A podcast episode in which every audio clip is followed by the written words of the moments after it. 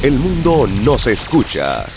doble u doble u doble u punto omega estéreo punto com.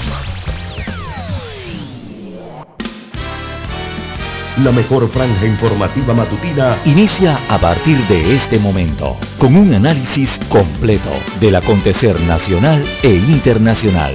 Noticiero Omega Estéreo.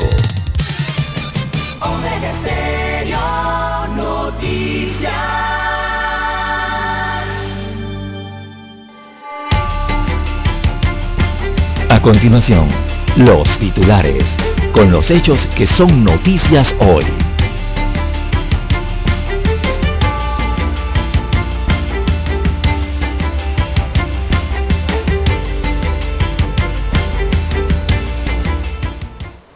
Diputados aprueban reformas al Código Electoral, incluye eliminar la revocatoria de mandato. Este proyecto deberá ser sancionado o vetado por el Ejecutivo. Y ya hay conocedores en la materia constitucional que dicen que tiene una serie de vicios, que viola la Constitución. Esta aprobación por parte de la Asamblea. Listas grises y negras que deben, que debe hacer Panamá es un interrogante. Asamblea ignora reconfiguración de curules propuesta por el Tribunal Electoral. Sindicatos de Panamá piden congelar precios ante el alza de combustible. Kathleen Levy le pide a Blandón coordinar una oposición más beligerante. Ratifican a nuevos directores de la Junta Directiva del Canal de Panamá.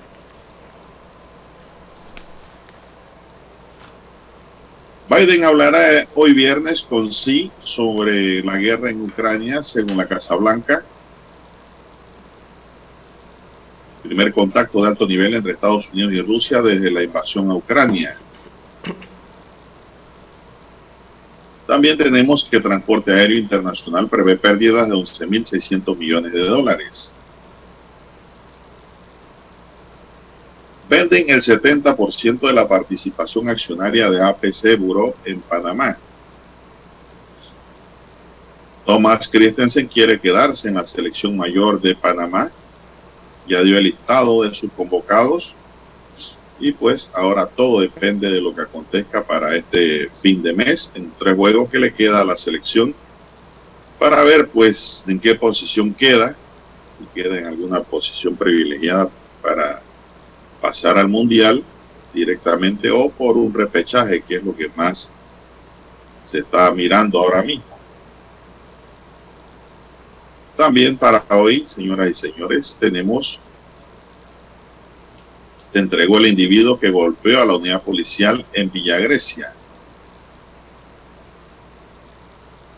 Más de treinta alumnos con cuadro de diarrea y vómito en la escuela normal. También para hoy tenemos, señoras y señores, Caja de Seguro Social anuncia compra de medicamentos a través de decreto ejecutivo. Y también se habla de irregularidades en el peso de los tanques de gas. Bien, amigos y amigas, estos son solamente titulares. En breve regresaremos con los detalles de estas y otras noticias. Estos fueron nuestros titulares de hoy. En breve regresamos. siete treinta a eme, Infoanálisis, con entrevistas y análisis con los personajes que son noticia. La mejor franja informativa matutina está en los ciento siete punto tres efe eme de Omega Estéreo, cadena nacional. Omega Estéreo tiene una nueva app. Descárgala en Play Store y App Store totalmente gratis. Escucha Omega Estéreo las veinticuatro horas donde estés con nuestra nueva app.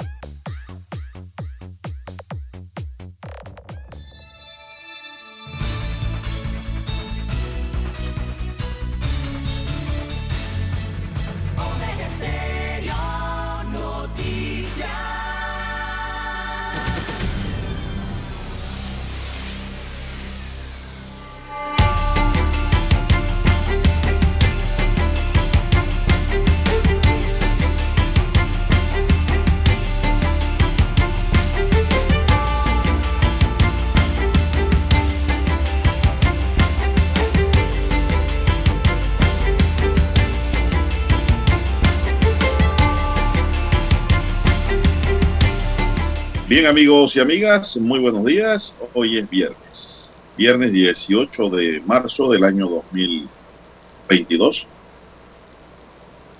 En el tablero de controles nos acompaña don Daniel Enrique Araúz Pinto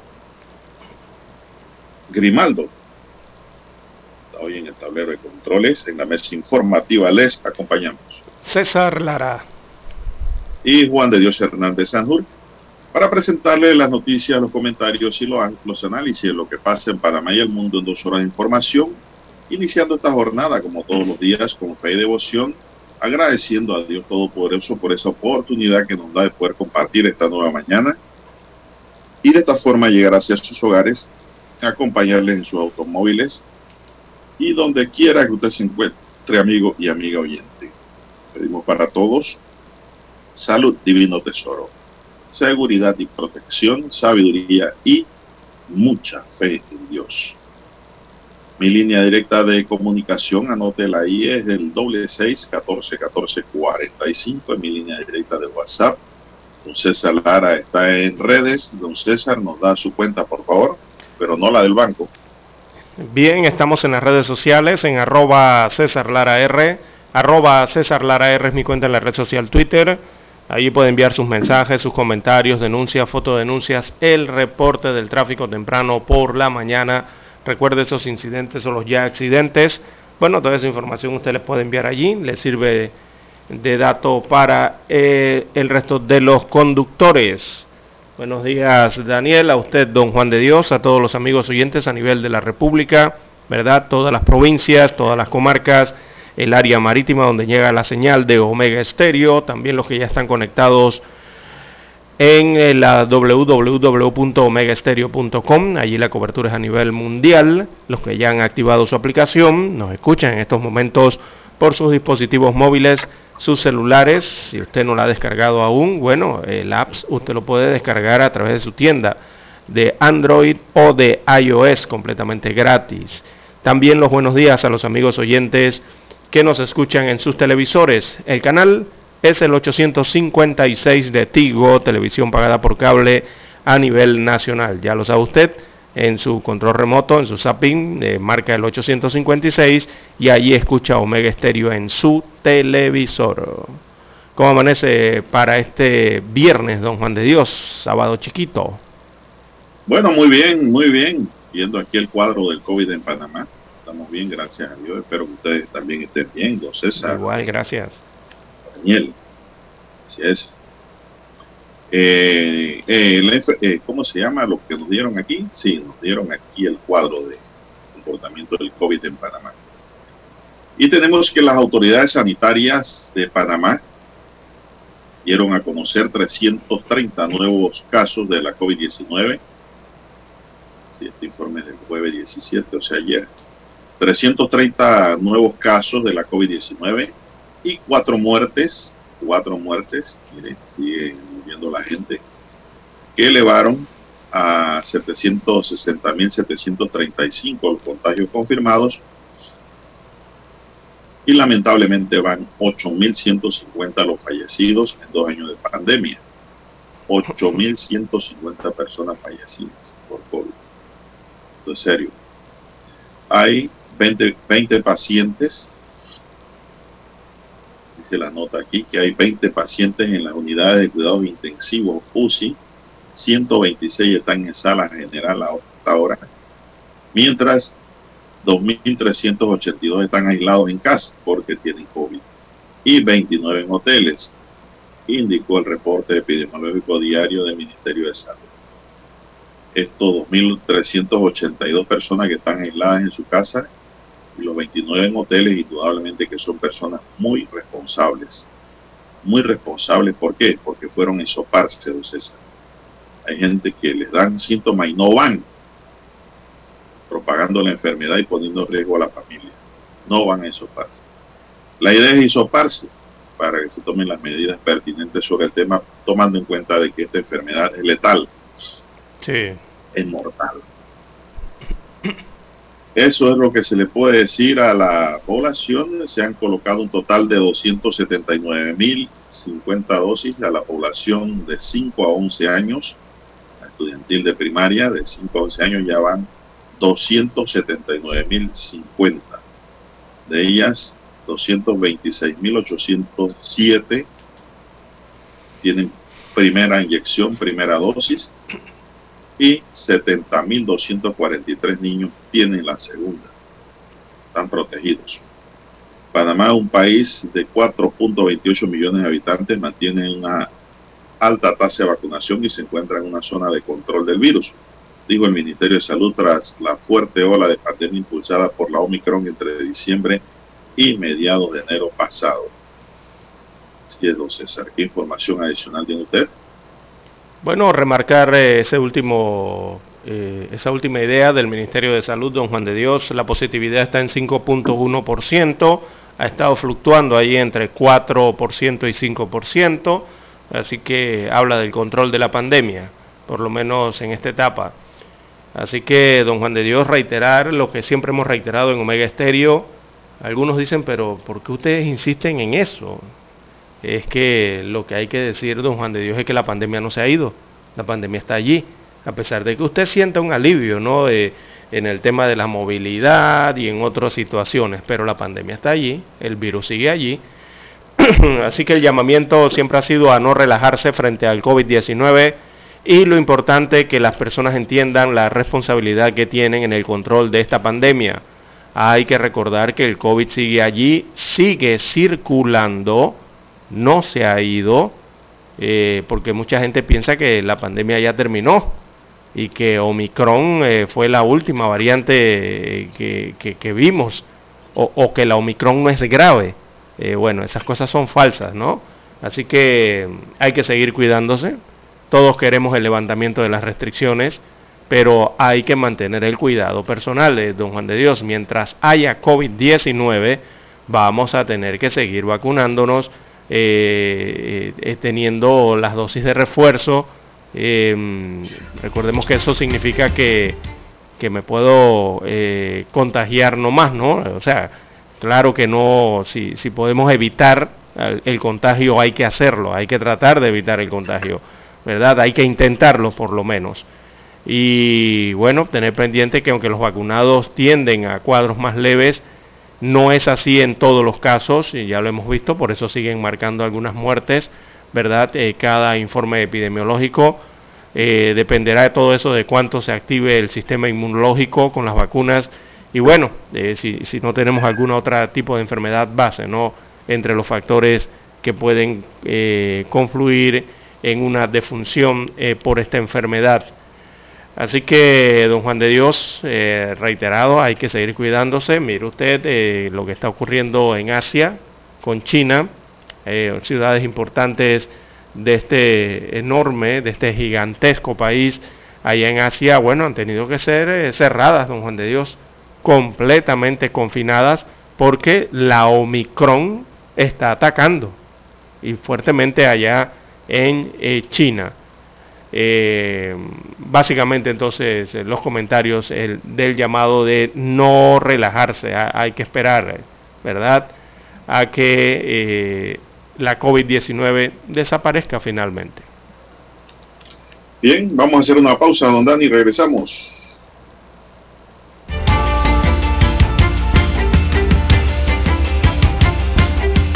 Noticiero Omega Estéreo. La mejor franja informativa matutina está en los ciento siete punto tres F M de Omega Estéreo.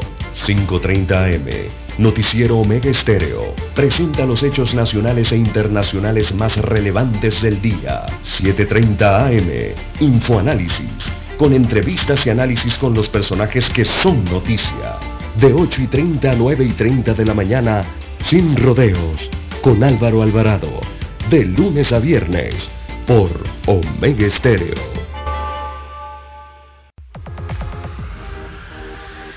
Omega Estéreo tiene una nueva app. Descárgala en Play Store y App Store totalmente gratis. Escucha Omega Estéreo las veinticuatro horas donde estés con nuestra aplicación totalmente nueva. En centrales telefónicas, la casa del teléfono es tu mejor opción. oramos y ofrecemos buena atención, con años de experiencia trabajando para ti. La casa del teléfono, ubicados en Via Brasil y Vista Hermosa. La casa del teléfono, líder de telecomunicaciones. La casa del teléfono, distribuidores de Panasonic. Ven a visitarnos. La casa del teléfono, dos dos nueve, cero cuatro seis cinco, L C D T corp punto com, distribuidor autorizado Panasonic. Para anunciarse en Omega Estéreo, marque el dos seis nueve, dos dos tres siete. Con mucho gusto le brindaremos una atención profesional y personalizada. Su publicidad en Omega Estéreo la escucharán de costa a costa y frontera a frontera. Contáctenos dos seis nueve, dos dos tres siete. Gracias.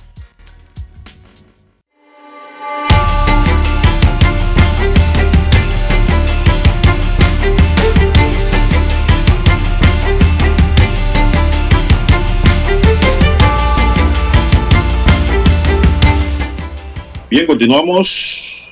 Avanza la madrugada para llegar a la mañana. ¿A qué hora llega la mañana, don César? ¿A las seis en punto?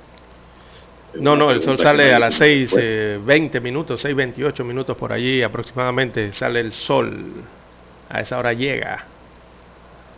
Esto, hay gente que confunde eh, el antes meridiano con la mañana. El antes meridiano empieza a las cero uno eh, de la noche. de la noche de la y la mañana pues generalmente a las seis. Para los dormilones la mañana comienza para qué sé yo a las doce del día, pero los que trabajamos siempre madrugando la mañana generalmente nos referimos a las seis del punto, ¿no? Estamos llegando a ese punto en el reloj. Y mientras esto ocurre, el presidente de la República, Laurentino Cortizo Cohen, será quien finalmente decida y sanciona o veta el proyecto de ley siete siete seis que modifica algunos artículos del Código Electoral y en el cual las bancadas de diputados disidentes de Cambio Democrático y del P R D aprobaron un artículo nuevo para quitarle la facultad a los partidos políticos de aplicar la revocatoria de mandato a los diputados. Eh, es una forma de la Asamblea tomarse, digamos, el poder eh, dentro de los partidos, Lara. Así es, un traje a la medida también. Una ¿no? forma muy, muy, muy clara, muy clara, porque si los partidos políticos no tienen ninguna injerencia sobre la conducta, sobre el actuar de los diputados, estos van a actuar como mejor les parezca o como ellos consideren que les conviene, sin ningún tipo de control.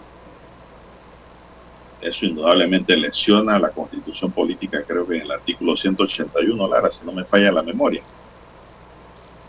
El polémico artículo, el cual generó controversia durante el debate en torno a la posible inconstitucionalidad, o no fue aprobado ayer con el voto de diputados, fue aprobado ayer con diputados del C D y del P R D, Molirena y algunos panameñistas, por lo que ahora debe ser enviado al órgano ejecutivo. El polémico artículo diez de este proyecto establece que las decisiones que se tomen aprobadas por la mayoría de diputados de la, de la fracción parlamentaria a la cual pertenecen no podrán ser utilizadas por los partidos políticos como causal de revocatoria de mandato ni de expulsión okay. ni de los diputados inscritos o no en el partido político por el cual fueron postulados. Así es. Traje a la medida, don Juan de Dios. Para el abogado Ernesto Cereño, el proyecto tiene visos de inconstitucionalidad y se analiza el artículo doscientos cincuenta y uno, no guste o no, está en la Constitución y lo que debe hacer un diputado es procurar respetar lo que está en la Constitución y el Estado de Derecho, aunque a algunos no les gusta, don César.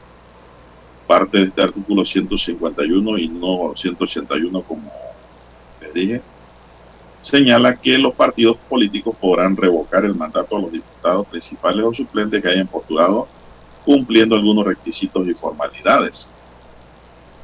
En torno a quién puede evitar este proyecto, quién puede enviar este proyecto a la Corte, Cereño detalló que lo puede hacer el presidente en el evento de que no lo sancione y lo vete por inexequible conforme al artículo ciento setenta y uno de la Constitución. Si los diputados insisten, el mandatario lo puede remitir a la Corte por inexequible. En tanto, si se convierte en ley de la República, cualquier ciudadano lo puede demandar ante la Corte. Pero recordemos que esas demandas se resuelven en no menos de dos años. El Entonces, año de ñaupa, como decimos de en buen, pana, en buen panameño. Eh, artículo ciento cincuenta y uno, don Juan, de, don Juan de Dios de la Constitución Pero Política. ¿Pero qué pasa, don César? Espérese, deme, deme un segundito. Adelante. Deme un segundito. Si ese artículo, eh, esa ley la refrenda el presidente y pues, la, la sanciona, publica en Gaceta Oficial, se convierte en ley de la República. Sí. Al convertirse en ley de la República, las investigaciones o el desarrollo del proceso que lleva adelante el cambio democrático se va a tener que suspender. Exacto. Es que por ahí es la génesis de todo esto. Y se va a suspender, don César, hasta que la Corte lo declare inconstitucional por demanda, Correcto. ya sea del propio Tribunal Electoral o por cualquier ciudadano. Y el día que o cualquier, que no, cualquiera corporación que no esté de acuerdo, que tenga personería jurídica y representación. Bien. Ese artículo no se le puede aplicar a ningún miembro de partido político hasta tanto se declare inconstitucional por la Corte. Es decir, todos los que están ahora mismo tratados por cambio democrático en la investigación prácticamente quedan inmunizados, ya sea temporalmente o para siempre, depende de lo que diga la Corte. Hasta que la Corte no falle sobre ello, claro, no se volverá a tratar a, uh-huh. a intentar revocar un mandato a ningún diputado. Sí. Así opera esta cosa. Sí, así opera el derecho. Exactamente, porque de aquí a que eso lo declare inconstitucional o don Juan de Dios sea, se toque ese tema, ya quizás ya estaremos para las elecciones del año dos mil veintiocho, dos mil veintinueve, por allá por lejos. Allá. Lejos por ya. Allá. Y ya no Así importará es. entonces eh, el motivo de, de lo que generó esto. O, le, o lo que podría generar esto, ¿verdad? Eh, porque es la génesis del asunto. Lo que ha pasado aquí es que la diputada de Cambio Democrático Yanibel Ábrego eh, eh, desde hace meses, desde hace rato intenta llegar eh, al poder, intenta tomarse el partido Cambio Democrático luego de sus acercamientos con el expresidente Ricardo Martinelli Berrocal, ¿verdad? Recordemos que hay catorce diputados, entre ellos Eh, la diputada de Capira, que han tratado de forzar una convención extraordinaria en Cambio Democrático, evidentemente para tratar de tumbar al actual presidente, que es Rómulo Roux, de ese colectivo, ¿verdad? Eh, pero no lo han conseguido, no lo han conseguido, don Juan de Dios, no han conseguido el aval del Tribunal Electoral, eh, y bueno, todo indica que en esto no se han quedado quietos, y ellos fueron a la Corte Suprema de Justicia, recordará usted, y, y por allá también en la máxima corporación de justicia les rechazaron el amparo de garantías. Entonces, esto que está ocurriendo con esta ley en la Asamblea Nacional, eh, simplemente eso es ante las dos derrotas que ya han tenido anteriormente, tanto en el Tribunal como en la Corte Suprema de Justicia, y lo único que les quedaba era reformar la ley electoral para que las juntas directivas de los partidos políticos no puedan revocarle el mandato a sus diputados. En este caso, Cambio Democrático. Si esto es aprobado por el presidente de la República, Cambio Democrático, bueno, eh, se entiende que no podría revocarle el mandato a estos catorce eh, diputados, ¿verdad? Eh, básicamente es la génesis de por qué apareció inesperadamente este proyecto de ley en la Asamblea Nacional y ha sido aprobado a la velocidad de la luz, eh, don Juan de Dios. Y bueno, esto ha decepcionado mucho a la, a la población eh, a nivel nacional, a los electores, eh, ante esta situación que se está presentando, sobre todo por lo que nos explicaba usted en el artículo eh, del ciento cincuenta y uno, recordemos que allí es donde están eh, eh, los preceptos eh, de los partidos políticos en cuanto al tema de podrán revocar el mandato de los diputados principales y suplentes que hayan postulado Eh, en base a, a una serie de requisitos, ¿no? Y entre los requisitos antes de ir al himno están las causales de revocatoria y procedimiento aplica, aplicable, según ese artículo ciento cincuenta y uno, deberán estar previstos en los estatutos del partido. Ya sabemos aquí en Panamá que la mayoría de los partidos desde hace años tienen establecido la revocatoria de mandato en sus estatutos. También eh, el afectado tendrá derecho dentro de su partido a ser oído y a defenderse en dos instancias. Se refieren a los diputados y en tal caso, ¿no? En este, por lo menos en este caso, tienen derecho a defenderse. También los partidos políticos podrán, mediante proceso sumario, revocar el mandato de los diputados principales y suplentes que hayan renunciado a su partido. Eh, es otro de los preceptos, ¿no?, que tiene ese artículo ciento cincuenta y uno de la Constitución que versa perdón, sobre la revocatoria de mandato. Así que, como se explica, la mayoría de los partidos constituidos en el país tienen en sus estatutos la revocatoria de mandato de sus diputados y también de los diputados suplentes, eh, porque los partidos políticos desarrollaron este artículo ciento cincuenta y uno de la Constitución en sus estatutos. Así que ahora, sorpresivamente, buscan una ley para dejar eh, de lado y de forma sorpresiva eh, esto que siempre han tenido los partidos en sus estatutos. Bien, don Juan de Dios, vamos a la pausa. Seis en punto.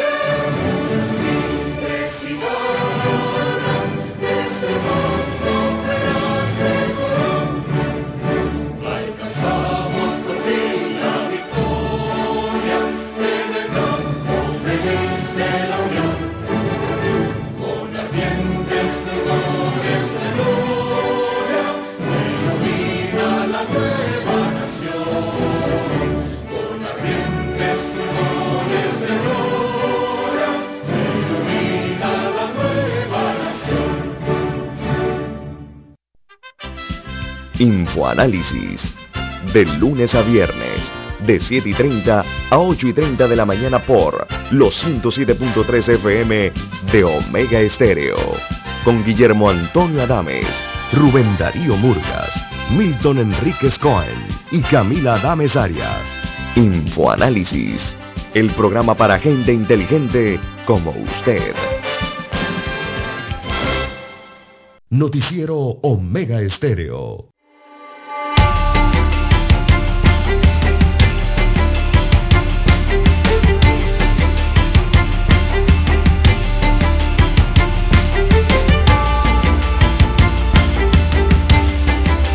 Bien, amigos bueno, oyentes. Seguimos, don César, seguimos. Seis, ah, cuatro minutos. Ya que, estamos hablando, ya que estamos hablando del tema de la asamblea. Hay que esperar a ver, eh, eh, don Juan de Dios, en qué termina esta iniciativa política que hablábamos en el bloque anterior, que al final debe ser sancionada o debe ser vetada por el Ejecutivo, a ver si esto llega a prosperar. ¿Qué más ocurrió en la Asamblea Legislativa, don Juan de Dios? Bueno, el Pleno rechazó los artículos del proyecto quinientos cuarenta y cinco presentado por el Tribunal Electoral que buscaba la reconfiguración o la reasignación de curules en algunos circuitos electorales siguiendo lo establecido en la Constitución. Aunque la propuesta buscaba disminuir la asignación de curules en algunos circuitos y asignar algunas en otras jurisdicciones según su crecimiento poblacional, tal como lo establece la Constitución, esta no fue acogida por los diputados que optaron por modificar el proyecto que este jueves fue apro- aprobado en tercer debate. El proyecto que reconfigura los circuitos electorales fue presentado como consecuencia de las normas constitucionales y tras un estudio técnico realizado por el ente electoral, pero la Asamblea no lo quiso aprobar, don César. En febrero de dos mil dieciocho ocurrió lo mismo. El magistrado Araúz presentó ante el Pleno Legislativo un proyecto similar para reconfigurar los circuitos electorales y los diputados ignoraron la propuesta. Increíble. El proyecto, llegó un proyecto de ley eh, para aprobar una cosa, eh, terminó siendo modificado, tomó importancia otra situación, como ese traje a la medida en el tema de la revocatoria de mandato, y los diputados lo aprobaron fue por la revocatoria de mandato. Y lo, y lo que tenían que aprobar o discutir principal, que era lo que llevaban los, los eh, magistrados, ¿verdad? Con esto de la reconfiguración de los circuitos electorales, bueno, eso quedó en segundo plano, pues. Bueno, yo hago una pregunta, don César. Esto que presentaron los magistrados de orden constitucional, Lara, esa reconfiguración. ¿Qué pasaría si en las elecciones del dos mil veinticuatro alguien demanda la elección de cinco diputados, por ejemplo, donde hay cinco y deben haber cinco, eh, cuatro, por haber uno de más según la Constitución? ¿Qué sucedería? ¿Qué harían los magistrados de la Corte? Es la pregunta. Lo mismo pasaría en aquellos circuitos en donde se aumenta uno. Yo diría que la, la demanda a futuro prosperaría en aquellos en donde se elimina uno y salen cinco.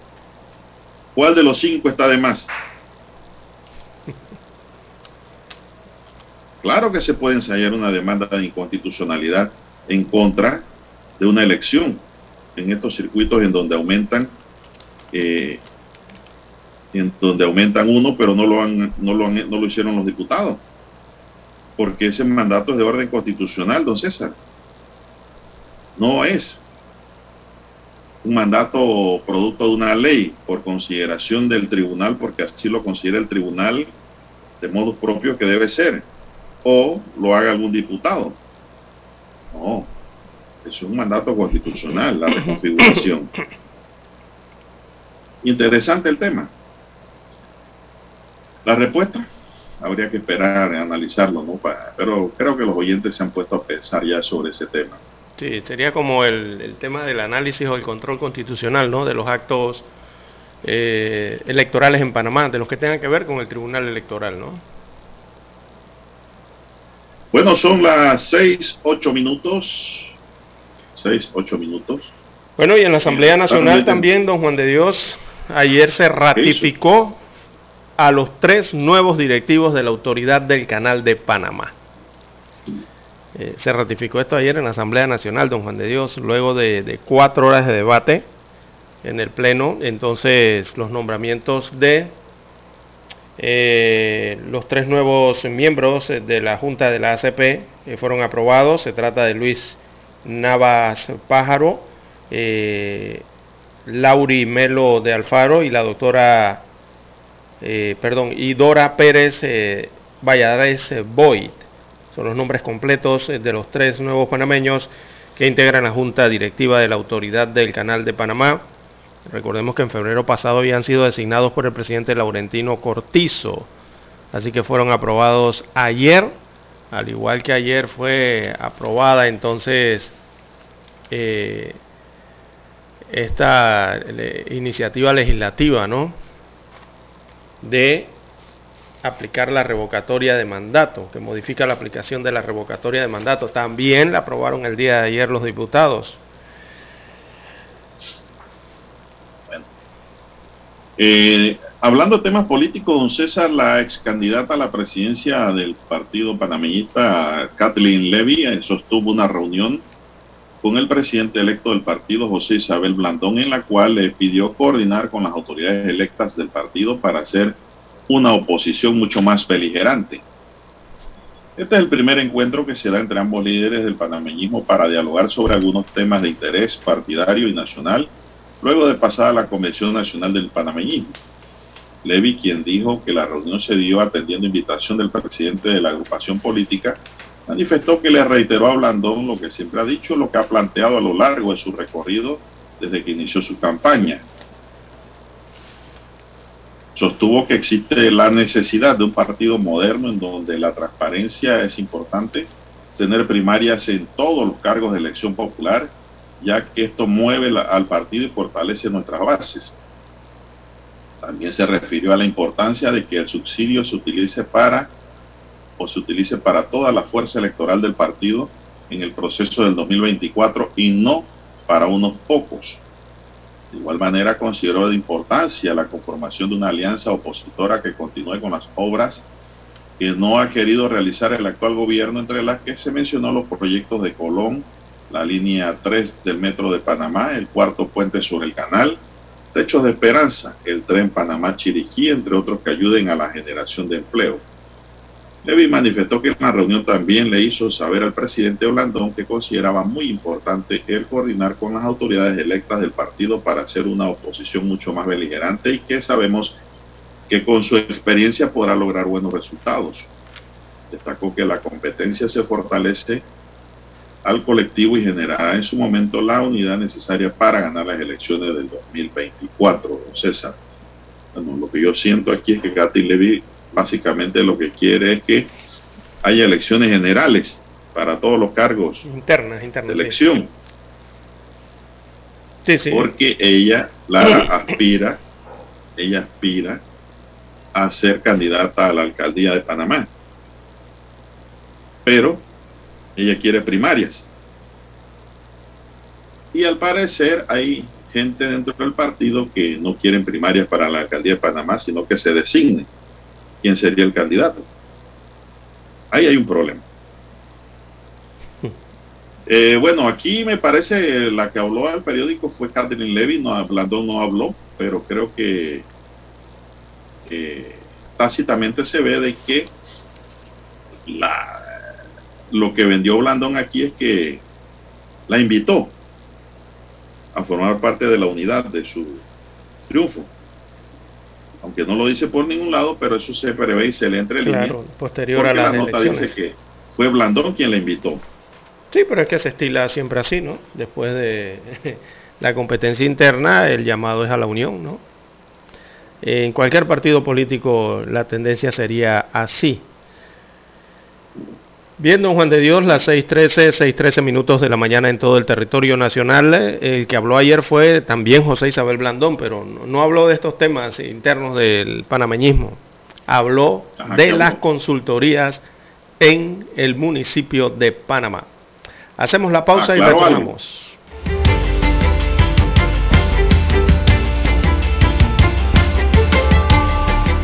Vale. En Omega Estéreo estamos evolucionando para ti. Te acompañamos en tu auto, en tu oficina, en tu hogar y ahora en cualquier dispositivo móvil. No importa dónde te encuentres, siempre te acompañamos con la mejor programación. Omega Estéreo, primera cadena nacional simultánea veinticuatro horas.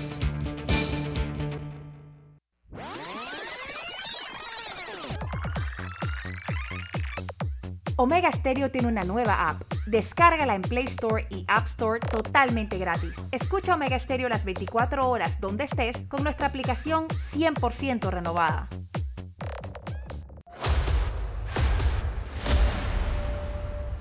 Desde los estudios de Omega Estéreo, establecemos contacto vía satélite con la Voz de América. Desde Washington, presentamos el reportaje internacional.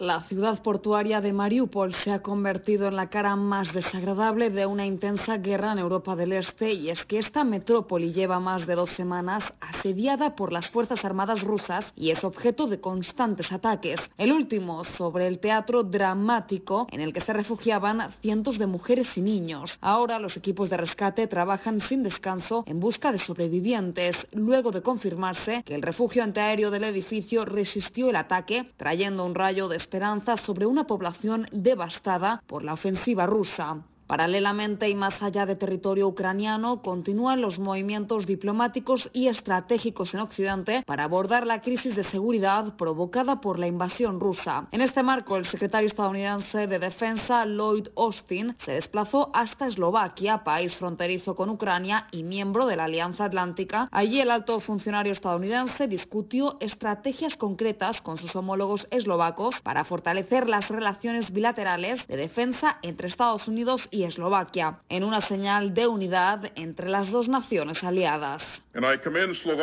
Felicito a Eslovaquia por sus contribuciones a la OTAN, por la asistencia humanitaria y militar que ha ofrecido a Ucrania y por la generosidad que ha mostrado a los refugiados inocentes que huyen de la guerra elegida por Putin. Sus acciones dicen mucho. En tanto, y ante las crecientes tensiones entre Estados Unidos y China, luego de que la Casa Blanca lanzara serias advertencias sobre Beijing para que no respaldara a Rusia en su invasión, el presidente Joe Biden mantendrá una conversación telefónica con su homólogo chino, el mandatario Xi Jinping, para abordar, entre otros asuntos de interés mutuo, la guerra de Rusia contra Ucrania. Esta conversación sigue al encuentro en persona del pasado lunes entre el asesor estadounidense de Seguridad Nacional, Jake Sullivan, y el jefe de la diplomacia china, Yang Jiechi, una tensa cita que duró más de siete horas, pero de la que poco trascendió a la prensa. Judith Martín Rodríguez, Voz de América. Escucharon vía satélite, desde Washington, el reportaje internacional.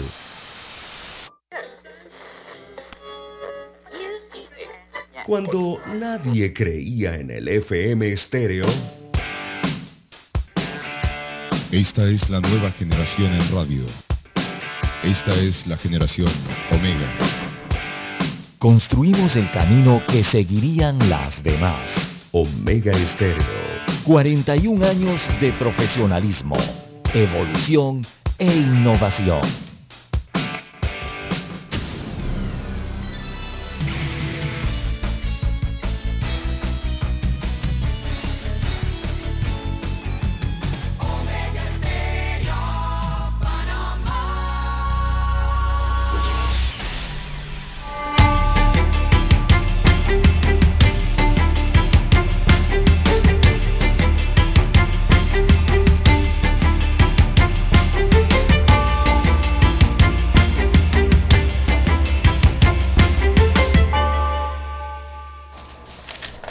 Bien, avanzamos, son las seis y dieciocho minutos, buenos días Panamá, están en sintonía de Omega Estéreo, cadena nacional. Bien, don Juan Jonathan Sánchez Pineda, de treinta y dos años de edad, quien era buscado por haber agredido a un capitán de la Policía Nacional, se entregó la tarde de ayer acompañado por sus abogados y su pareja. Este individuo había sido... dice, boletinado por la Policía Nacional, quienes se mantenían realizando operativos de allanamiento para dar con su captura. El hecho al cual se le vincula, ocurrido el dos de marzo en una, pieza, en una plaza comercial de Villa Grecia. Por eso se le buscaba. Y pues se entregó. En un video quedó captado cuando el capitán de tránsito le solicitaba su licencia para hacerle una afiliación, pues el conductor de un taxi que supuestamente era propiedad de Sánchez Pineda no presentaba la misma. Importante mencionar que el presunto agresor tiene antecedentes por delitos de tentativas de homicidio. En una cámara de vigilancia quedó captado el momento de la agresión. Jonathan, tras cometer el hecho, se dio a la fuga, al igual que el conductor de taxi, quien no portaba licencia. César. Así que decidió entregarse y se entregó a las autoridades para ser procesado. Son las seis diecinueve minutos, don César. Viendo Juan de Dios, seis diecinueve minutos de la mañana en todo el territorio nacional. Sí, llegó caminando eh, a entregarse después de esta situación. Así que se espera que eh, él sea entonces llevado al, al, al sistema penal acusatorio, ¿no, don Juan de Dios? En las próximas horas se ha presentado ante el juez de garantías, a quien le corresponderá entonces eh, declarar allí si, si el tema de la aprehensión, ¿no? Si ha sido legal o no, o formularle cargos, o ver el tema de las medidas cautelares, si hay que decretarle alguna medida cautelar que deba cumplir mientras eh, dure todo ese proceso de investigación, ¿no?, que se da en el sistema penal acusatorio. Esperar en las próximas horas cómo evoluciona esto.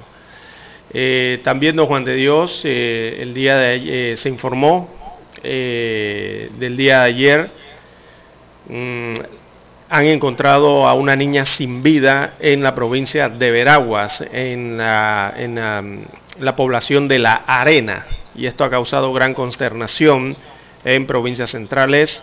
Una menor de aproximadamente diez años de edad fue encontrada muerta por, por sus familiares. Eh, esto fue en horas eh, de la tarde del jueves en la comunidad de La Arena, ubicada en el corregimiento de El María. Eso queda en el distrito de Las Palmas, en la provincia de Veraguas. Según informaron, o según la información preliminar, la tragedia fue descubierta alrededor de las cinco treinta de la tarde, por lo que de inmediato se notificó a las autoridades de la situación. Allí se presentó el Ministerio Público, levantaron el cadáver, eh, aunque la niña eh, fue encontrada colgada con una soga amarrada a una carriola eh, dentro de su casa. Las autoridades han iniciado la investigación del caso para determinar qué podría haberla llevado a quitarse la vida, una niña de diez años. Así que residentes de la comunidad de La Arena están eh, consternados al enterarse de esto o de lo sucedido, pues se trata de una infante en este caso, ¿no?, de diez años, y no entienden qué pudo haber pasado para que supuestamente se suicidara, don Juan de Dios, de acuerdo a cómo fue encontrado eh, el cadáver, ¿no?, el cuerpo de esta niña de diez años de edad. La encontraron eh, colgada de una soga eh, a un material metálico, o sea, una carriola de la vivienda. Así que las investigaciones han iniciado para determinar qué pasó con esta niña que han encontrado sin vida en La Arena de Veraguas. Bien, la investigación pues Lara determinará al final de la historia cuál fue la causa, pero si fue suicidio o si fue un femicidio. Femicidio. Así es. Sindicatos de Panamá protestaron este jueves para exigir al gobierno congelar los precios de los combustibles, medicamentos y alimentos eh, disparados a raíz de la guerra entre Ucrania y Rusia y un aumento general del salario mínimo que reclaman desde hace años.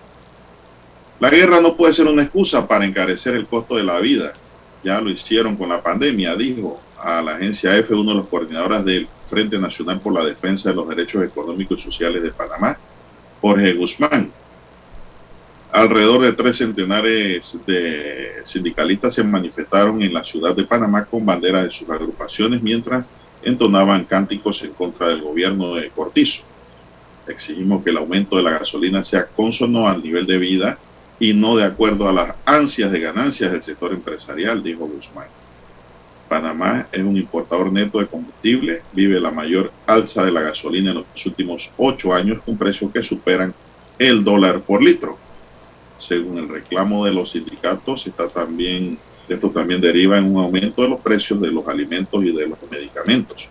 No puede ser que los precios estén a libre oferta y demanda y que la población esté en manos de comerciantes, declaró a EFE el secretario general de la Confederación de Unidad Sindical Independiente, Marcos Andrade. Son las seis veinticuatro minutos. Don César. Hoy decide casualmente el Suntrax si van a huelga, eh, hoy es dieciocho, ¿sí? Sí, igualmente sí. Que tienen una asamblea general. Hoy deciden si se van a una huelga general por la no aprobación de la convención colectiva y por las reivindicaciones económicas que están pidiendo en la mesa con el, ante el Ministerio de Trabajo con el sector de la CAPAC, Cámara Panameña de la Construcción. Hoy se decide eso, don César. Bueno, hay que ver qué análisis eh, tiene el Estado central, que es el que eh, impone precisamente eso, los impuestos nacionales, en cuanto a, o en específico a ese impuesto sobre los carburantes o los combustibles. Eh, no, hay que ver allí el tema de si hay margen para bajar eh, ese impuesto que lo permita reducir, ¿no? Eh, digo, los sindicalistas piden eh, evidentemente que eliminen o congelen el impuesto. Recordemos que el precio del combustible en Panamá alrededor de un cincuenta a sesenta por ciento eh, se va en, en estos impuestos que tienen que pagarse al Estado, ¿no? Para poder que ese producto sea vendido aquí en Panamá. Eh, quizás haya margen allí eh, para bajarlo, eh, algún porcentaje, no sé si todo, eh, o congelarlo por algún tiempo, no sé si se puede hacer. Eh, por el tema de que, bueno, es uno de los principales impuestos de recaudación eh, que llenan las arcas del Estado. Es precisamente ese, el del combustible, ¿no? Así que hay que ver qué análisis o decisión tendría el Ejecutivo al respecto de una petición como esta, o si tienen alguna idea eh, en cuanto a futuro, eh, analizar o tocar esos márgenes de los impuestos de los combustibles en Panamá. Hay que ver si, lo, si está en eh, su órbita tocar ese impuesto o no tocarlo. Bien. Eh, Lara, dando un giro pues que forma parte también de las noticias nacionales, tenemos que el seleccionador nacional Thomas Christiansen calificó un partido trampa, entre comillas, el que sus dirigidos disputarán el veinticuatro de marzo en el Estadio Rommel Fernández contra la ya eliminada Honduras, dirigida por Hernán Darío Bolillo Gómez, en un duelo correspondiente a la duodécima jornada de la octagonal final de CONCACAF. Christiansen dejó entrever que Honduras es peligroso, aunque sea un equipo sin posibilidades de clasificar para el Mundial. Por lo tanto, dice, sin nada que perder, pues se enfrentarán a Panamá, pero con mucho que ganar.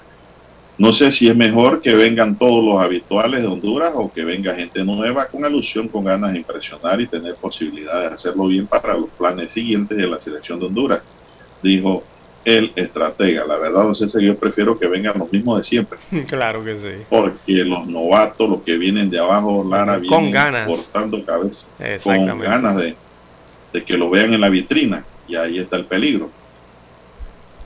Sería pues trágico para la selección nacional que precisamente, dirigida por Bolillo Gómez, pierda ante Honduras.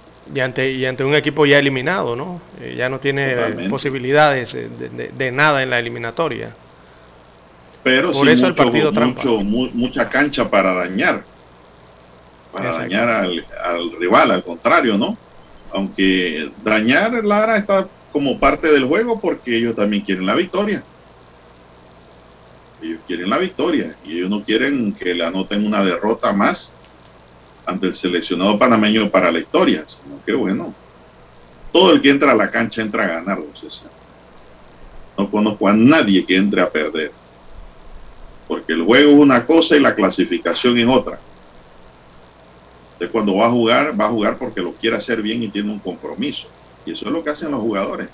Por eso es que yo le digo a, aquí en el comentario de que yo preferiría que Honduras trajera su propia selección de todo el tiempo, a que nos metan jugadores nuevos con deseos de escalar. Esos son los peligrosos en el fútbol.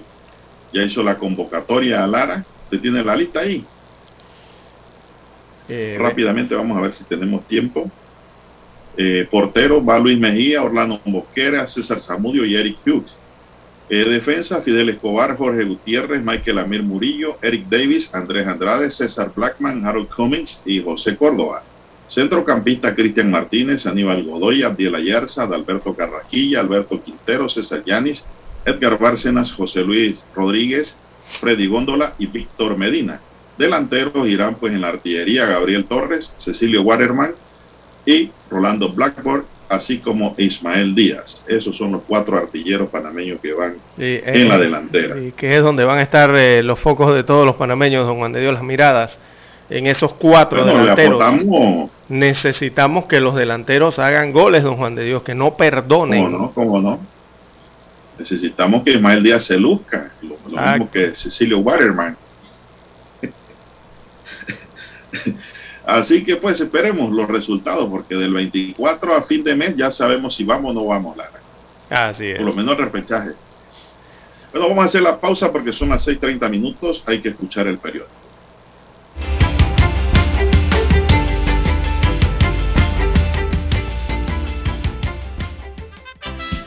Infoanálisis, de lunes a viernes, de siete y treinta a ocho y treinta de la mañana por los ciento siete punto tres F M de Omega Estéreo, con Guillermo Antonio Adames, Rubén Darío Murgas, Milton Enríquez Cohen y Camila Adames Arias. Infoanálisis, el programa para gente inteligente como usted.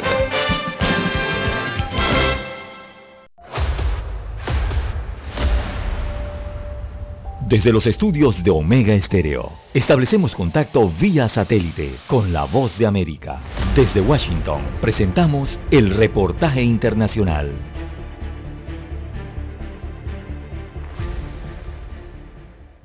Luego de que el presidente de Colombia, Iván Duque, ofreciera a Estados Unidos petróleo para suplir el crudo que dejará de llegar de Rusia ante las sanciones impuestas por la administración Biden al Kremlin, analistas como el académico y experto en finanzas Edgar Jiménez, consultado por La Voz de América, señaló que por ahora no ve viable cumplir el ofrecimiento, dado que Colombia tiene una producción cercana a los ochocientos mil barriles diarios, que apenas se ajusta a la demanda actual. Para suplir en este momento ya lo que requeriría a Estados Unidos tener una producción de un millón de barriles, digamos en el corto plazo no lo veo probable, tal vez en el mediano plazo, pensando en un año, tal vez es posible. El analista Jiménez resaltó que por ahora el alza en los precios internacionales del petróleo no ha afectado el valor de la gasolina en Colombia, pero no descartó un fuerte aumento si el valor del crudo no se estabiliza por debajo de los cien dólares. Por su parte, María Eugenia Martínez, presidente de una asociación de distribuidores de combustible, señala que Colombia importa cerca del cuarenta por ciento de la gasolina para la demanda interna, lo que supone un inminente aumento en el precio del combustible, dado el alto valor internacional del crudo y la baja producción nacional. La infraestructura es suficiente, lo que pasa es que no hay producción, porque estamos en setecientos cuarenta mil barriles diarios. Nosotros necesitamos refinar más crudo para ser autosuficientes. Los expertos señalaron que si bien los altos precios internacionales del petróleo han beneficiado las finanzas del país, se requiere una gran inversión para aumentar la producción y satisfacer las necesidades de mercados como el estadounidense sin afectar el mercado interno. Manuel Arias Naranjo, Voz de América, Colombia. Escucharon vía satélite desde Washington el reportaje internacional. Omega Estéreo, veinticuatro horas en F M Estéreo. Esto es un insulto al trabajador. Ante el alza desenfrenada de los precios de la comida, las medicinas y el combustible, la CAPAC quiere aumentar solo un centavo por hora, o sea, ocho centavos por día, aproximadamente dos balboas al mes. Esto no da ni para las mascarillas. Llamamos a los trabajadores a la unidad y a la lucha. No aceptaremos migajas mientras los empresarios se hacen más millonarios. Salarios justos o huelga nacional. Mensaje de Suntra.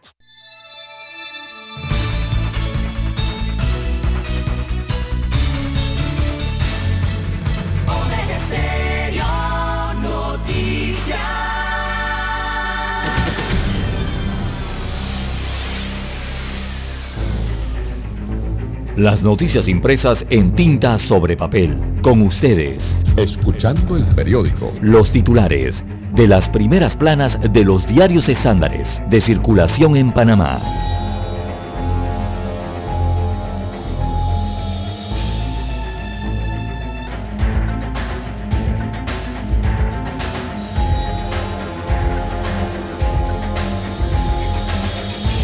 Bien, iniciamos Los titulares con el diario La Prensa para hoy, que nos dice: propuesta de ley apela a la participación ciudadana en gobiernos locales.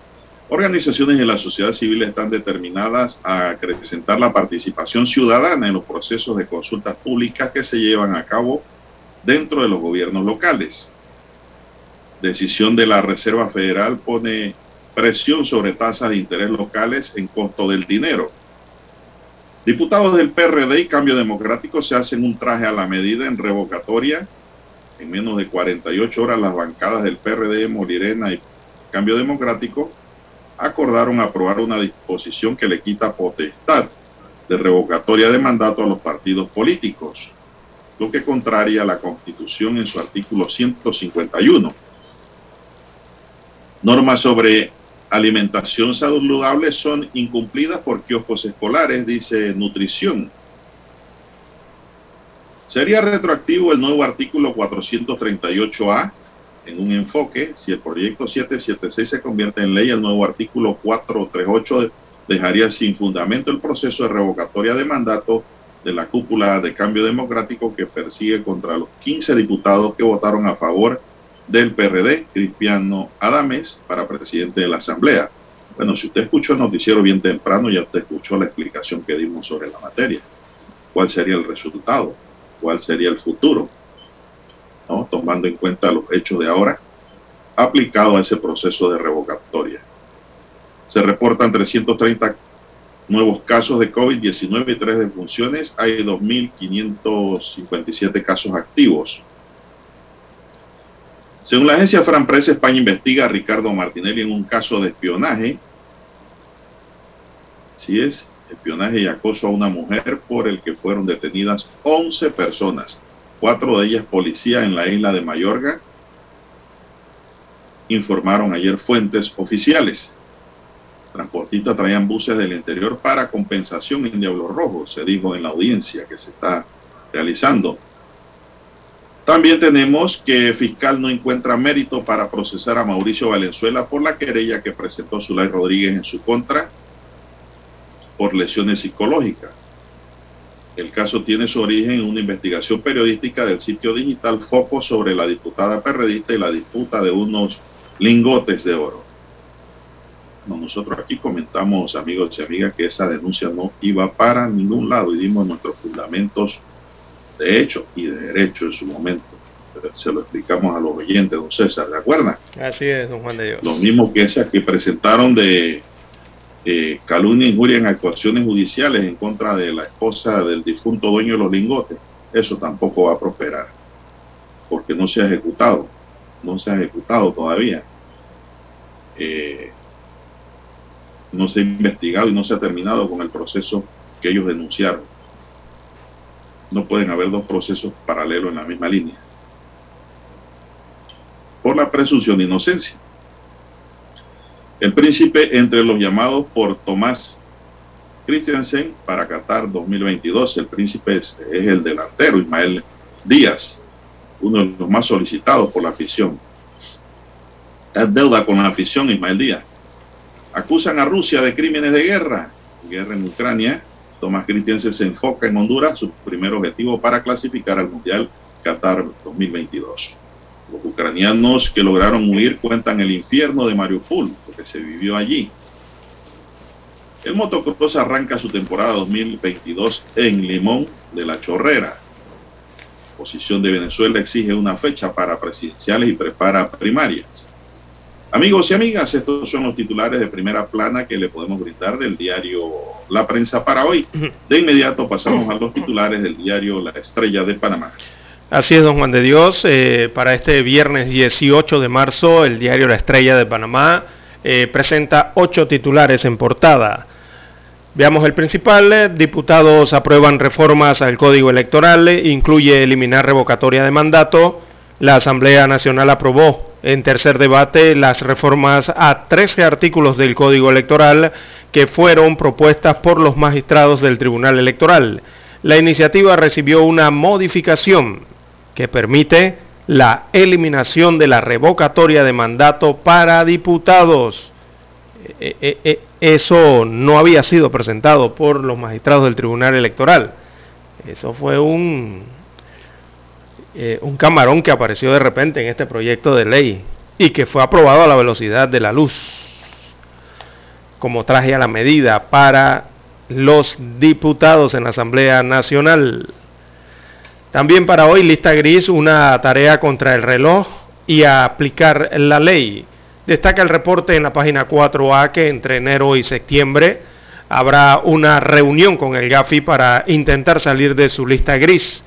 World eh, Compliance Association considera que el primer problema es resolver los obstáculos para cumplir con la ley. El artículo está en la página cuatro A de la Estrella de Panamá. En otros títulos, aguas residuales, el desafío del país para tratarlas al cien por ciento. Esto en la huella verde, la página verde.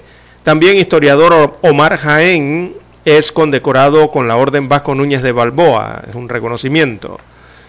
También en ciencia, eh, estudio revela diferencia en los patrones de sueño por edad y sexo.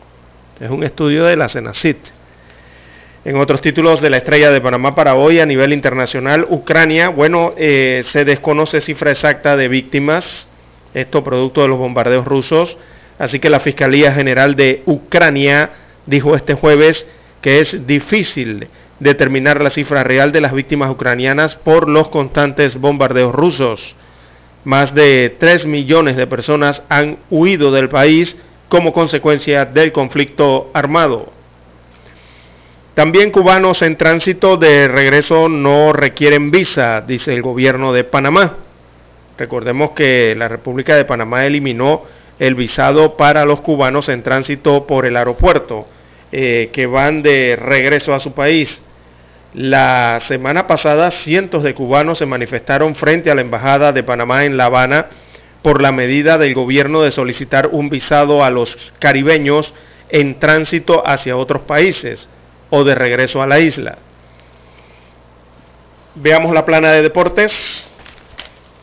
Destaca hoy la primera plana de deportes de la Estrella de Panamá. Bueno, eh, destaca a los elegidos por Thomas Christiansen para la última fase del camino a Qatar. Estos últimos tres partidos, del veinticuatro de marzo, del veintisiete de marzo y del treinta de marzo. Recordemos que Panamá enfrenta a Honduras, aquí de, de local. También tiene que visitar a Estados Unidos y de regreso entonces en su último partido enfrenta a Canadá como local. Veamos la selección entonces que Christiansen presenta. En, los, en la portería sería Luis Mejía, Orlando Mosquera, César Zamudio y Eric Hughes. Eh, en defensa estará Michael Amir Murillo, Andrés Andrade, César eh, Blackburn, perdón, César Blackman.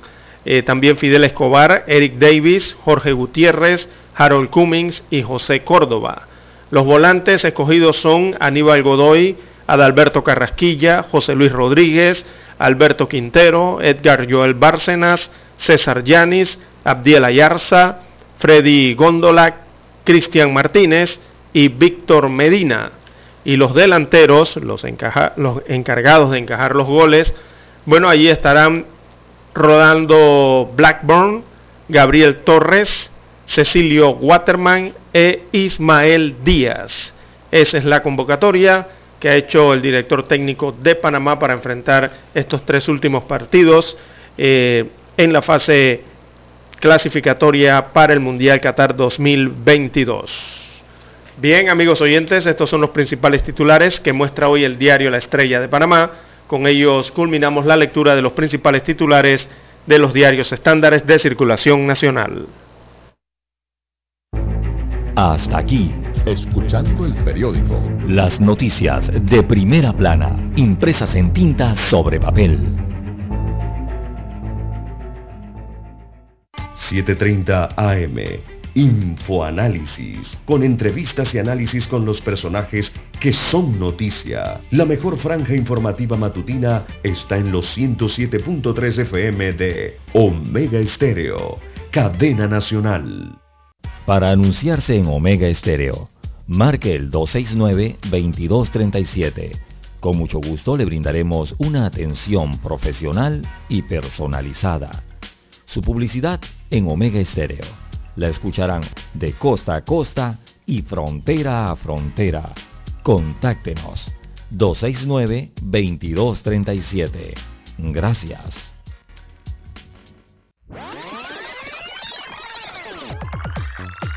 Omega Stereo tiene una nueva app. Descárgala en Play Store y App Store totalmente gratis. Escucha Omega Stereo las veinticuatro horas donde estés con nuestra nueva app.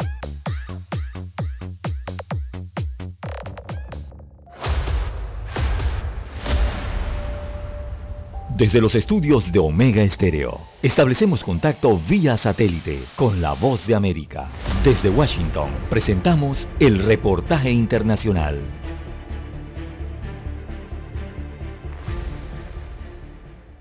Las exportaciones nicaragüenses a Rusia crecieron más del dos por ciento en dos mil veintiuno al pasar de seis millones doscientos mil dólares a trece millones de dólares, gracias fundamentalmente a un crecimiento de cerca al doscientos sesenta y siete por ciento en términos de volumen, pasando de tres millones cuatrocientos sesenta mil a nueve millones doscientos cuarenta mil de kilos exportados, el maní con ocho millones seiscientos mil dólares y el café con cuatro millones doscientos mil dólares son los principales productos de exportación que se envían al mercado ruso. Otros productos con montos menores son textiles, tabaco, ron, productos farmacéuticos, desperdicios de papel, cacao, vinagre, plástico y chatarra, entre otros. Hasta la fecha, pese a la invasión rusa a Ucrania, las transacciones económicas con Rusia no se han afectado, según explicó a La Voz de América Guillermo Jacobi, presidente de la Asociación de Productores y Exportadores de Nicaragua. Hasta el momento todo está normal, no que yo sepa ni que se haya reportado. Los principales productos exportados en el dos mil veintiuno fueron de maní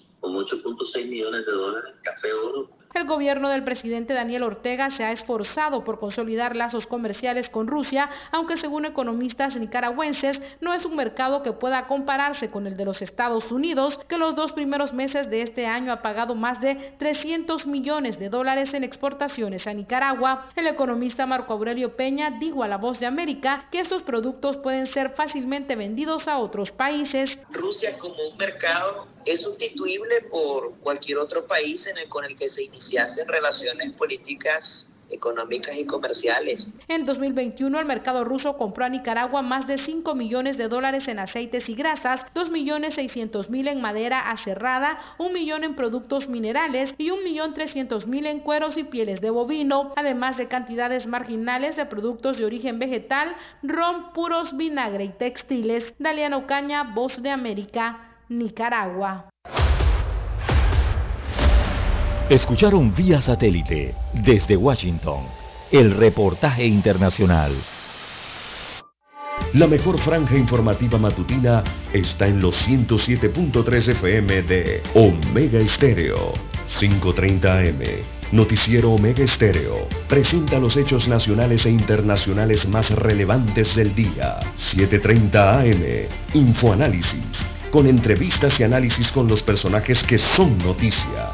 De ocho y treinta a nueve y treinta de la mañana, Sin Rodeos, con Álvaro Alvarado, de lunes a viernes, por Omega Estéreo.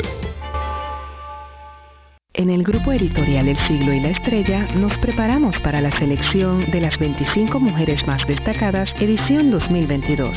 cien mujeres profesionales de todos los ámbitos nominarán a sus candidatas en ciencia, cultura, política, deporte y emprendimiento. A partir del primero de marzo, Mes Internacional de la Mujer, se publicarán todas las nominadas en La Estrella y El Siglo. Forma parte de este proyecto único que reconoce el aporte de la mujer panameña. Omega Estéreo, veinticuatro horas en F M Estéreo. Es momento de adentrarnos al mar de la información. Este es el resultado de nuestra navegación por las noticias internacionales más importantes en este momento.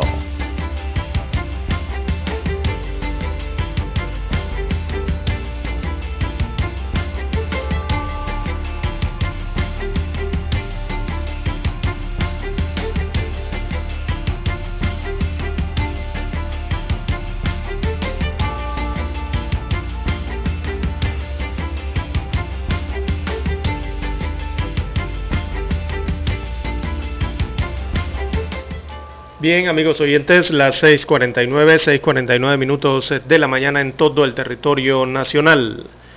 De relieve a nivel internacional tenemos que el Tribunal Constitucional peruano eh, aprueba la excarcelación del expresidente Alberto Fujimori, esto en Perú. Así que recordemos que el mandatario estaba condenado a veinticinco años de prisión por asesinato y corrupción. Eh, saldría libre el lunes o el día martes de la próxima semana. Así que el Tribunal Constitucional peruano aprobó ayer este recurso legal que excarcelará al expresidente Alberto Fujimori.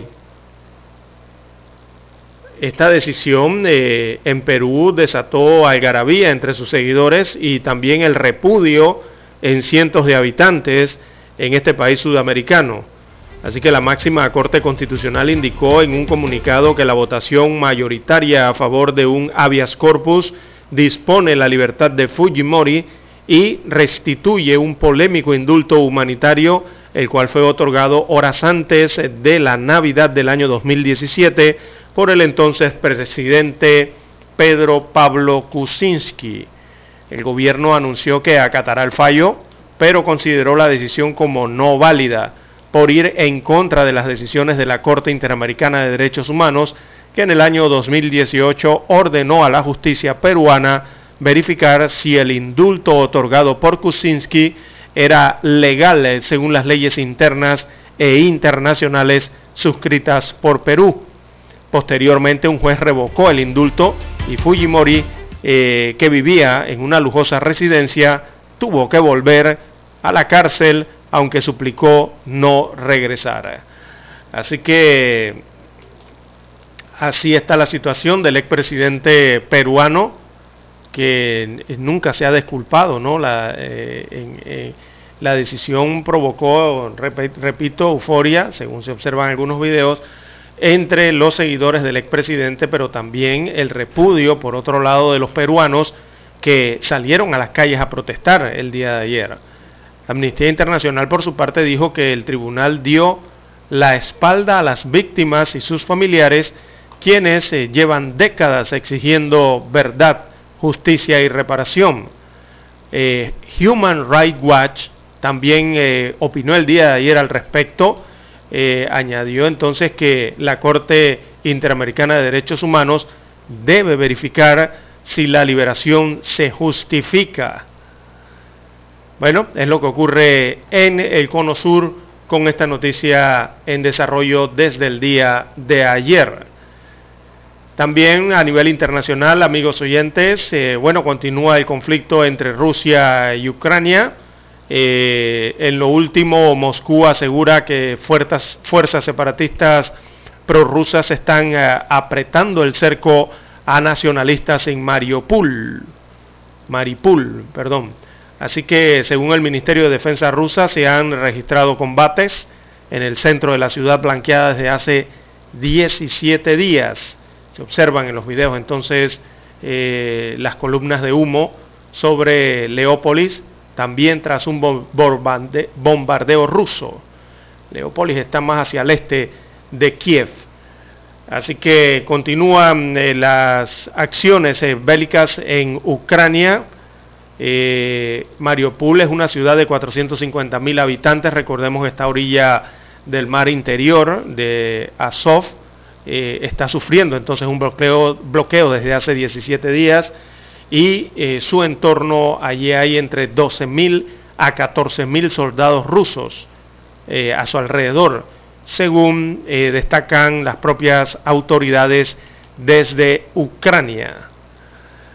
Bien, en cuanto a estos temas, hubo un, bol, un bombardeo en la zona del aeropuerto de Leópolis. Eh, el alcalde de esta ciudad afirmó que misiles rusos habían estallado en la zona del aeropuerto de esta gran ciudad al oeste de Ucrania. Esta ciudad está situada cerca de la frontera con Polonia, así que corrijo el este. Eh, misiles han golpeado la zona del aeropuerto de, de Lviv. Eh, según destaca hoy la cuenta de Twitter del alcalde de esa ciudad, asegurando que el ataque no afectó directamente al aeródromo. La situación en el lugar está en proceso de poder ser precisada, según adelantó este funcionario allá en el oeste de Ucrania. También eh, acá en el continente americano eh, sigue el tema de esta guerra, y está la otra guerra, ¿no?, que es la guerra a nivel de la diplomacia. Ayer eh, eh, el presidente de los Estados Unidos eh, de América, eh, Joe Biden, eh, señaló al presidente ruso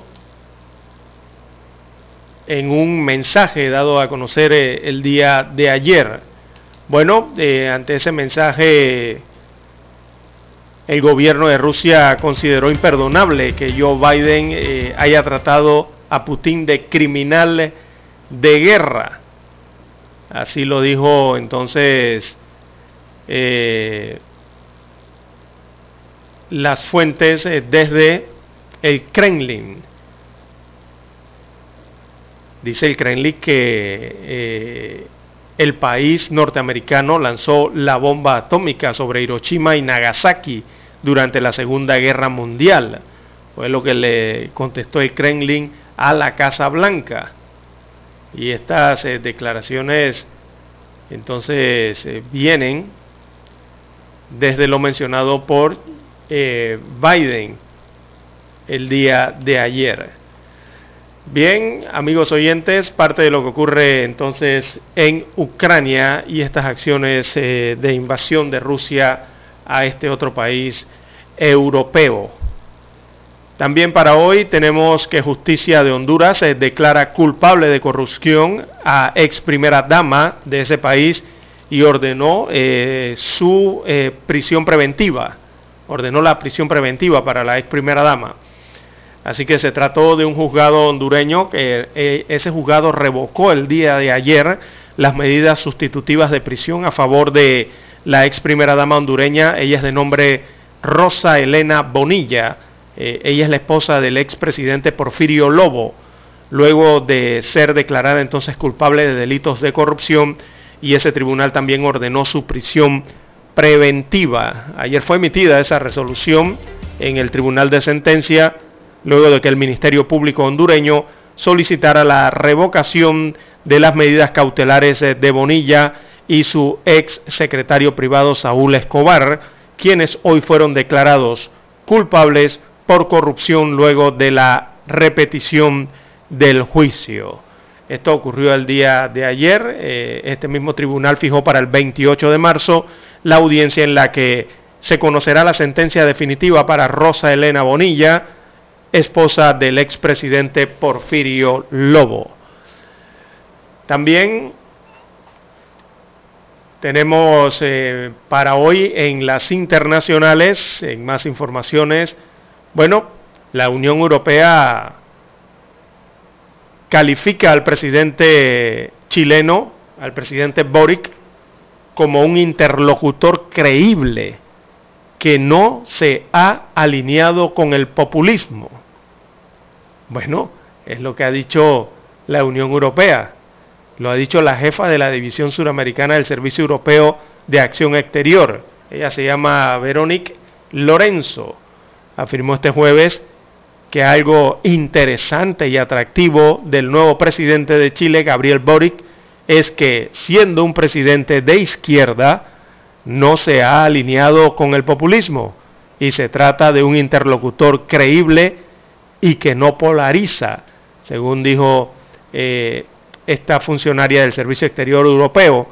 Lorenzo entonces compareció ante la delegación del Parlamento Europeo para las relaciones con Chile, esto para hablar de la situación en el país y la relación bilateral con la Unión Europea después de la reciente elección de Boric como presidente. Así que tras lo que tildó entonces de un periodo difícil en años recientes, eh, así lo dijo la funcionaria al Parlamento Europeo, para la integración intrarregional por la polarización que existía. Bueno, es la opinión que tienen ahora en la Unión Europea eh, respecto al, al nuevo presidente Gabriel Boric. eh, uno de los presidentes más jóvenes, ¿no?, electos en la República de Chile. Bien, amigos oyentes, ya tenemos la señal en directo desde Washington, Estados Unidos, con la voz de los Estados Unidos de América. Adelante con la B O A. El satélite indica que es momento de nuestra conexión. Desde Washington, vía satélite. Y para Omega Estéreo de Panamá, buenos días, América. Buenos días, América. Vía satélite. Desde Washington.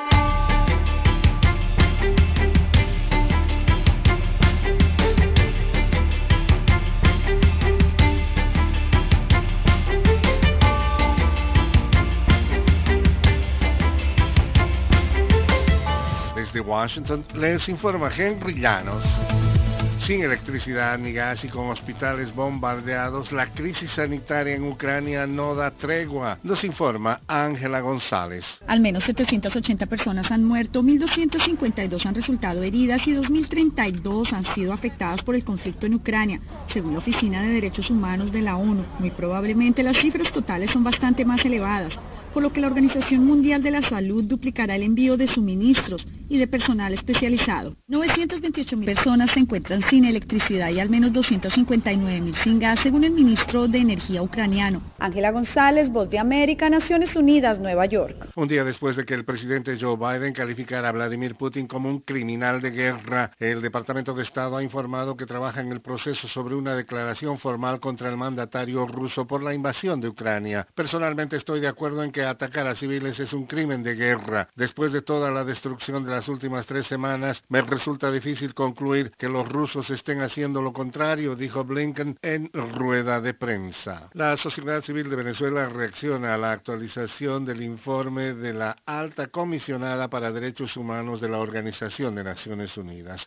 Desde Caracas nos informa Carolina Alcalde. Juan Guaidó, considerado presidente interino de Venezuela, saludó que la alta comisionada para derechos humanos de la ONU, Michelle Bachelet, haya incluido en su actualización oral sobre la situación de los derechos fundamentales en Venezuela su inquietud ante la presencia de grupos irregulares armados en la frontera con Colombia y que haya expresado especial preocupación por el enjuiciamiento del activista de derechos humanos Javier Tarazona, director de Fundaredes. Y eso solamente engrosa el expediente en la Corte Penal Internacional, que hoy y hasta hoy no recogía del todo tanto los informes como la denuncia en la Corte. Carolina Alcalde, Voz de América, Caracas. El regulador de telecomunicaciones de Gran Bretaña revocó la licencia del canal R T, respaldado por Rusia, mientras investiga su cobertura de la guerra en Ucrania. La entidad Ofcom explicó en un comunicado que no considera que el titular de la licencia de R T, T V Novosti, sea apto y adecuado para tener una licencia de emisión en Gran Bretaña. Esta decisión se produce hoy viernes tras la apertura de veintinueve investigaciones que siguen abiertas sobre la imparcialidad de la cobertura noticiosa de R T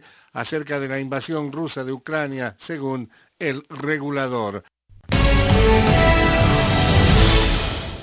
Canadá anunció un nuevo programa de inmigración para ofrecer a los ucranianos que huyen de la guerra un permiso de residencia temporal de hasta tres años.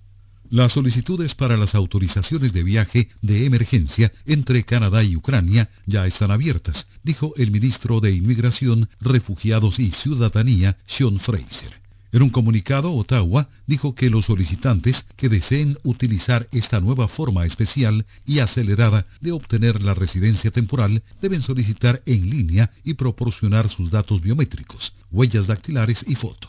Los refugiados ucranianos pueden solicitar permisos de trabajo y estudio gratuitos al mismo tiempo.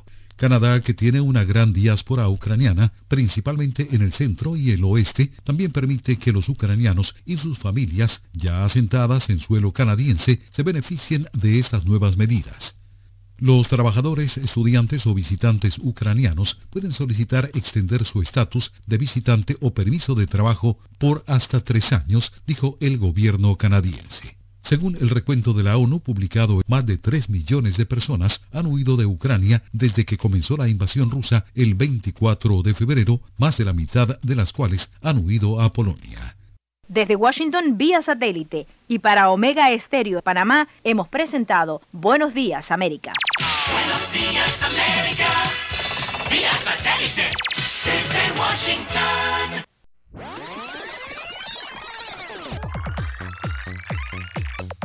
Omega Estéreo tiene una nueva app. Descárgala en Play Store y App Store totalmente gratis. Escucha Omega Estéreo las veinticuatro horas donde estés con nuestra aplicación cien por ciento renovada. Según datos oficiales, solo en enero la canasta básica de alimentos se incrementó en cinco balboas, lo que sugiere la CAPAC, un centavo por hora, dos balboas al mes, no compensan el aumento del costo de la vida. Esto no da ni para las mascarillas. Este pueblo no aguanta más. Salarios dignos o huelga nacional. Unidad, unidad, unidad. Mensaje de Suntrax.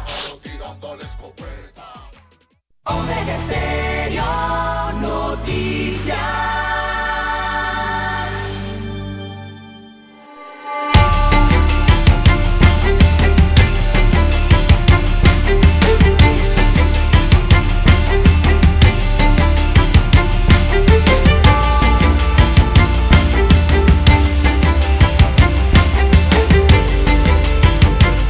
Bien, las siete y cinco, siete y cinco minutos de la mañana en todo el territorio nacional. Revisemos rápidamente cómo anda la cotización del precio del petróleo a nivel internacional, según su cierre el día de ayer. Así que el West Texas cerró ayer en ciento dos dólares la cotización eh, para el día jueves. Hoy arrancó el día a ciento tres balboas. Perdón, ciento tres dólares es la cotización. En tanto, el petróleo Brent cerró ayer en ciento siete dólares la cotización y hoy arrancó eh, su cotización en ciento siete dólares nuevamente con treinta y cuatro centésimos. Así eh, se están moviendo las cotizaciones eh, del barril de petróleo para el día de hoy y su cierre del día de ayer. Esto, bueno, tras las subidas eh, de los precios eh, del mercado, recordemos, la semana pasada, cuando eh, precisamente el petróleo, la referencia de West Texas, que es el que utilizamos acá para Centroamérica, cerró, recordemos, el ocho de marzo pasado por encima de los ciento veintitrés dólares y el Brent eh, subió hasta casi los ciento veintiocho dólares. Así que en la primera mitad de esta semana vimos cómo se produjo una importante caída de los precios, tanto el crudo como el crudo de Texas como el Brent. En esta semana cayeron alrededor de un veinte por ciento hasta situarse en la franja de los ciento dos dólares y ciento siete dólares. Allí se ha mantenido la cotización relativamente desde el miércoles hasta el día de hoy, que está en ciento tres para el Texas y ciento siete se mantiene para el barril Brent. Eh, aún así, estos precios, eh, amigos oyentes, eh, son bastante elevados, elevados, ¿verdad?, comparados con los de diciembre del año pasado, pero realmente reflejan una caída algo considerable eh, de lo ocurrido la semana pasada cuando iban estos precios hacia nuevos máximos históricos.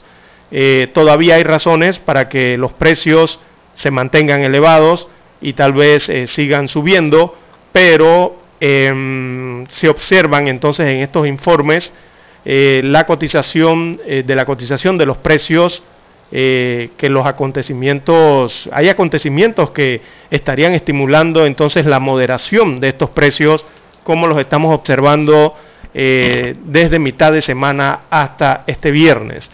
Así que comienza, por una parte, diríamos, a acabarse la histeria especulativa con la que se generó la semana pasada esos altos precios y arrancó esta semana eh, con eh, esos nuevos precios. Sin embargo, se observa que eh, los mercados eh, no están cerrando sus contratos por día, sino que lo están cerrando por mes. Ahí entra lo que hacen los traders, los conocidos traders, ¿no? Allá en Nueva York, en Buenos Aires, bueno, en Hong Kong, en todas estas bolsas. También eh, lo que podría estar ocurriendo es que el petróleo, eh, no, lo que está ocurriendo según estos datos es que el petróleo, el gas y el carbón ruso siguen negociándose normalmente en el mundo, con excepción de los Estados Unidos de América. Así que los países europeos no quieren o no pueden dejar de comprar el petróleo de Rusia. Ellos siguen comprando el petróleo a Rusia y, y Rusia sigue despachando el petróleo y el gas a los países europeos, como regularmente lo ha hecho. Por ejemplo, Alemania eh, no puede ni quiere desvincularse del suministro energético ruso está más que claro entonces que Europa no va a sacrificar su propio bienestar social y económico por este esfuerzo diplomático encabezado por los Estados Unidos de América, al, al menos eh, podríamos entenderlo así, y por eso entonces vemos que los precios empiezan a reflejar una, mmm, digamos, una percepción más razonada, ¿no? Se han como estabilizado un poco hacia la baja. Eh, también se observa en los informes que India está comprando petróleo, India sí está comprando petróleo y se lo está comprando a los rusos y se lo está comprando con algún grado de descuento, y esto podría seguir eh, eh, este país comprando aún más, igual que el gigantesco asiático China, ¿verdad? Son los dos países con mayor población, así que evidentemente esto era inevitable desde que se empezó a hablar de las sanciones contra Rusia, porque eh, sencillamente hay demasiados mercados fuertes, o sea, m- mercados muy grandes en el mundo que quieren petróleo, ¿verdad? Y también lo quieren a precios accesibles. Así que ahí está China comprando petróleo rebajado, y también eh, India está comprando petróleo a Rusia a precios accesibles. Ese, ese flujo no ha parado. Esto significa que evidentemente ni Estados Unidos de América ni ningún país en el mundo puede impedir que estos mercados compren petróleo a quien se lo quieran comprar. En este caso se lo están comprando a Rusia.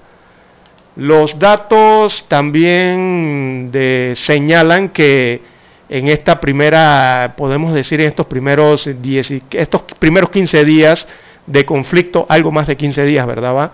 De conflicto, eh, vemos... Eh, eh, para China, con bueno, China es un país enorme, tiene más de mil cuatrocientos millones de habitantes, más de mil quinientos creo que tiene. Eh, ellos necesitan petróleo y siguen comprando petróleo, y se los están comprando a quien en los, en los lugares donde está disponible. Y eh, bueno, sigue Rusia, ma, mire usted, marca aquí eh, que el petróleo y el gas de Rusia están disponibles, y lo está recibiendo China Popular a través de los oleoductos, y lo está recibiendo de manera directa. Eh, India, por lo que se ve, con más de mil trescientos millones de habitantes, también necesita del petróleo, y bueno, están encontrando mejores ofertas de petróleo eh, hasta el momento, y esas mejores ofertas las están encontrando en el petróleo ruso. O sea, esto de las sanciones simplemente... Se observa que Estados Unidos es el que le ha aplicado la sanción de no comprarle petróleo a Rusia, pero el resto de los países en el mundo eh, sí lo están adquiriendo de los rusos. También está ocurriendo que debido a la presión política norteamericana para no comprar petróleo a este país europeo, las empresas, eh, se observa aquí que lo están poniendo a la venta, lo hacen con importantes descuentos. Cuando el petróleo ruso se vende con descuentos, evidentemente el precio del petróleo en general eh, baja. Por eso hemos visto quizás que la semana pasada subió hasta, hasta, hasta, hasta esos ciento veintiséis balboas, pero ha descendido eh, entre noventa y cinco y se ha mantenido, subido durante estos últimos días hasta ciento tres dólares, y se ha mantenido una especie de estabilidad allí en el resto de la semana. Por eso el precio ha bajado en estos momentos. Igualmente los analistas, según veo estas gráficas aquí, consideran, eh, están considerando el tema del problema que está enfrentando China en estos momentos con la COVID diecinueve. Todo esto impacta en los precios del petróleo, amigos oyentes. Mire, pareciera que no, pero impacta, porque eh, ellos consideran que probablemente también eh, los precios del petróleo han bajado con este hecho de que en China se ha dado un confinamiento de importantes ciudades, en este caso como lo son Shanghái y Shenzhen, eh, que juntas, estas dos ciudades solamente juntas representan más de treinta y ocho millones de personas eh, que están ahora mismo confinadas, o sea, eh, con movilidad reducida, ¿verdad? Están en sus casas, y eso ha provocado un descenso en la demanda del petróleo que consume China, y al descender esa demanda, bueno, Eh, también descienden los precios. Bien, en general así está el mundo eh, del petróleo y sus cotizaciones, y le agrego un comentario más. Eh, parece ser que, según esto que veo aquí, tratar de paralizar a Rusia por energía, eso es negativo allí. Eh, esa es una estrategia que claramente, al parecer, no va a dar resultado, así que por allí no es la cosa. Bien, las siete catorce minutos de la mañana por en todo el territorio nacional. Hacemos la pausa y retornamos con más información, esta vez de carácter local. siete treinta A M, Infoanálisis, con entrevistas y análisis con los personajes que son noticia. La mejor franja informativa matutina está en los ciento siete punto tres F M de Omega Estéreo, cadena nacional. Desde los estudios de Omega Estéreo, establecemos contacto vía satélite con la Voz de América. Desde Washington, presentamos el reportaje internacional.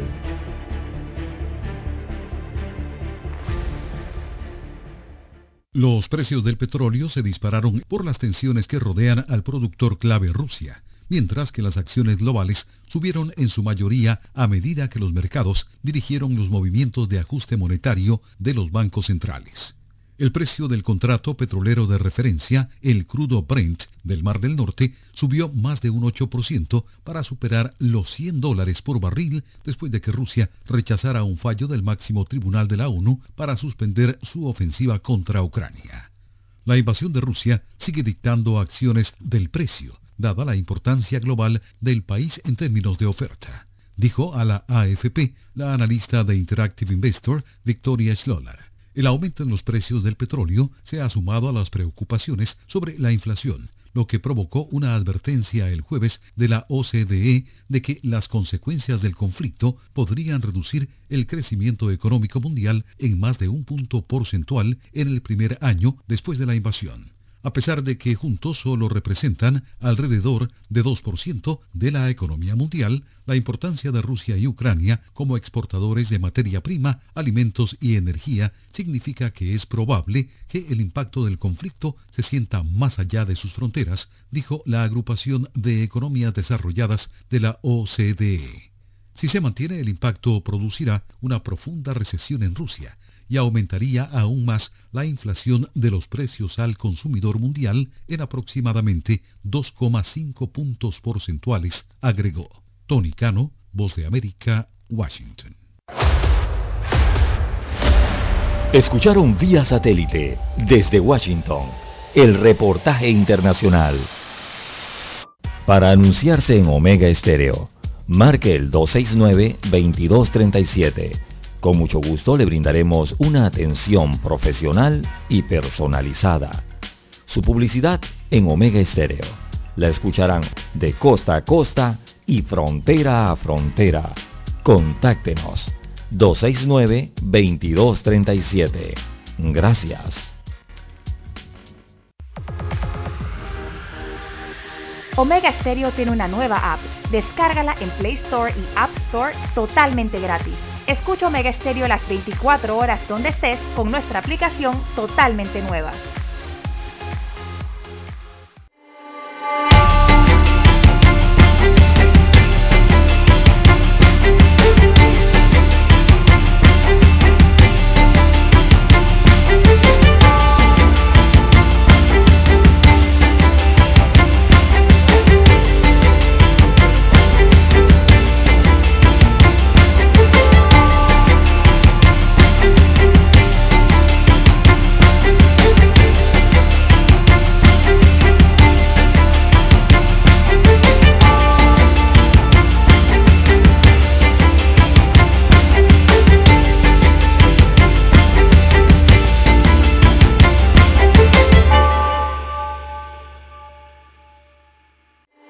Amigos oyentes, las siete dieciocho minutos de la mañana en todo el territorio nacional. Bueno, don Daniel nos envía aquí el sorteo final de los cuartos, precisamente de final de la Champions League. Nos envía los logos de los equipos. Bueno, y dice que el Chelsea entonces enfrentará al Real Madrid. Así ha quedado el sorteo de la Champions League para los cuartos de final. Chelsea versus de Inglaterra versus el Real Madrid de España. El C V F, me entiendo aquí que debe ser el logo del Villarreal, el sorprendente Villarreal. irá contra el Bayern Múnich. Imagínese usted, equipo español contra eh, equipo alemán, el Villarreal contra el Bayern de Múnich. También el Manchester City de Inglaterra irá frente al Atlético del Madrid. Y el Liverpool iría contra, ese lobo de qué equipo es don, eh, don Dani, ese es el Benfica me parece, ¿verdad? De Portugal. Ah, correcto, el, este es el logotipo del Benfica. Así que el Benfica de Portugal iría también frente al Liverpool de Inglaterra. Así quedarían entonces eh, los cuartos de final de la Champions League. Veo aquí wow, inter, eh, tres equipos ingleses, eh, tres equipos españoles y un equipo alemán. Así que ya por allí usted hará sus numeritos, ¿verdad? Y sus pronósticos para la final de esta Liga de Campeones de Europa. Hay que esperar también el sorteo de la UEFA, que debe estar realizándose posteriormente. Bien, amigos oyentes, en más informaciones eh, para la mañana de hoy. Bueno, en octubre puede ser el referéndum para revocar, revocar el mandato del alcalde capitalino José Luis Fábrega. Esto de lograrse recolectar las casi doscientas mil firmas necesarias para solicitar este proceso de revocatoria contra el alcalde capitalino. Así que el Tribunal Electoral deberá convocar ese referéndum en un plazo de tres meses. Así eh, lo ha explicado el abogado Roberto Ruiz Díaz, quien encabeza la iniciativa ciudadana de recolección de firmas para la revocatoria de mandato del burgomaestre capitalino. Eh, si se recogen las firmas para el mes de julio, el referéndum sería en octubre del año dos mil veintidós. Aunque el alcalde ha presentado un recurso de apelación ante el Tribunal Electoral, el abogado Ruiz Díaz no tiene dudas de que el proceso seguirá adelante y se les permitirá entonces a los activistas recolectar las firmas requeridas. Esas firmas, recordemos, es un equivalente al treinta por ciento del padrón electoral, en este caso del distrito eh, de Panamá, el distrito capital, al año dos mil diecinueve. Ese treinta por ciento es casi doscientas mil firmas, rozando las doscientas mil. Así que destaca entonces el abogado que está llevando esto, eh, eh, promoviendo entonces este proceso, abro comillas, le cito, lo hicimos a título personal, la iniciativa de revocatoria de mandato se refiere porque queremos quitar el matiz político a los intereses que algún grupo en especial tenga en contra de la gestión del alcalde, según explicaba el letrado. Lo que queremos o lo que hemos hecho nosotros es que hemos captado el descontento ciudadano y lo hemos puesto en práctica cumpliendo el decreto cuarenta y nueve del veinticuatro de noviembre del año dos mil veinte. Si se desestima la apelación del alcalde capitalino, los activistas revocatorios tendrán el visto bueno para conseguir las firmas y presentarlas al Tribunal Electoral. Eh, no tenemos ningún temor de que se vaya a mantener la decisión y que vamos a autorizar a recolectar las firmas, según reiteró el proponente de este recurso ante el Tribunal Electoral. Así que el total de las firmas, amigos oyentes, deben ser recolectadas en ciento veinte días, eso es tres meses. Eh, el padrón electoral, veamos la cifra en el distrito de Panamá, eh, eh, para el año dos mil diecinueve, que es el que se toma de referencia, el padrón electoral fue de seiscientos sesenta y tres mil sesenta y siete electores en el municipio de Panamá. Así que de esos seiscientos sesenta y tres mil se requiere el treinta por ciento del padrón electoral. Rápidamente aquí en una operación matemática, sacándole el porcentaje, eso daría ciento noventa y ocho mil novecientos veinte electores o personas del municipio capital. Habría que recoger las firmas de ellos y presentarlas al Tribunal Electoral, entonces, para poder aprobar eh, la revocatoria. O, el, o, el, eh, o avanzar en este proceso de la revocatoria del mandato del alcalde capitalino, según destacan eh, destaca el encargado principal, ¿no? De, que es el abogado Roberto Ru, Ruiz Díaz, es el apellido correcto de este abogado.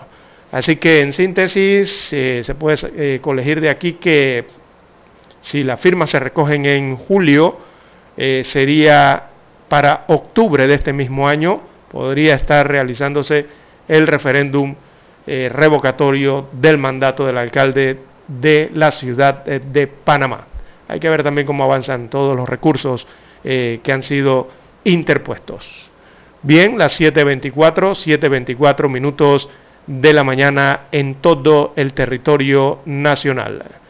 También hay que informar que el diputado Alejandro Castillero eh, se recupera, eh, avanza su recuperación, esto tras haber caído de un caballo, recordemos, en su firma, en su finca, perdón, hace algunas semanas atrás. Así que eso fue en el mes de enero. Recordemos que este es el diputado del circuito seis uno del distrito de Chitré en la provincia de Herrera. Alejandro Castillero entonces se recupera poco a poco de las lesiones que sufrió durante ese accidente.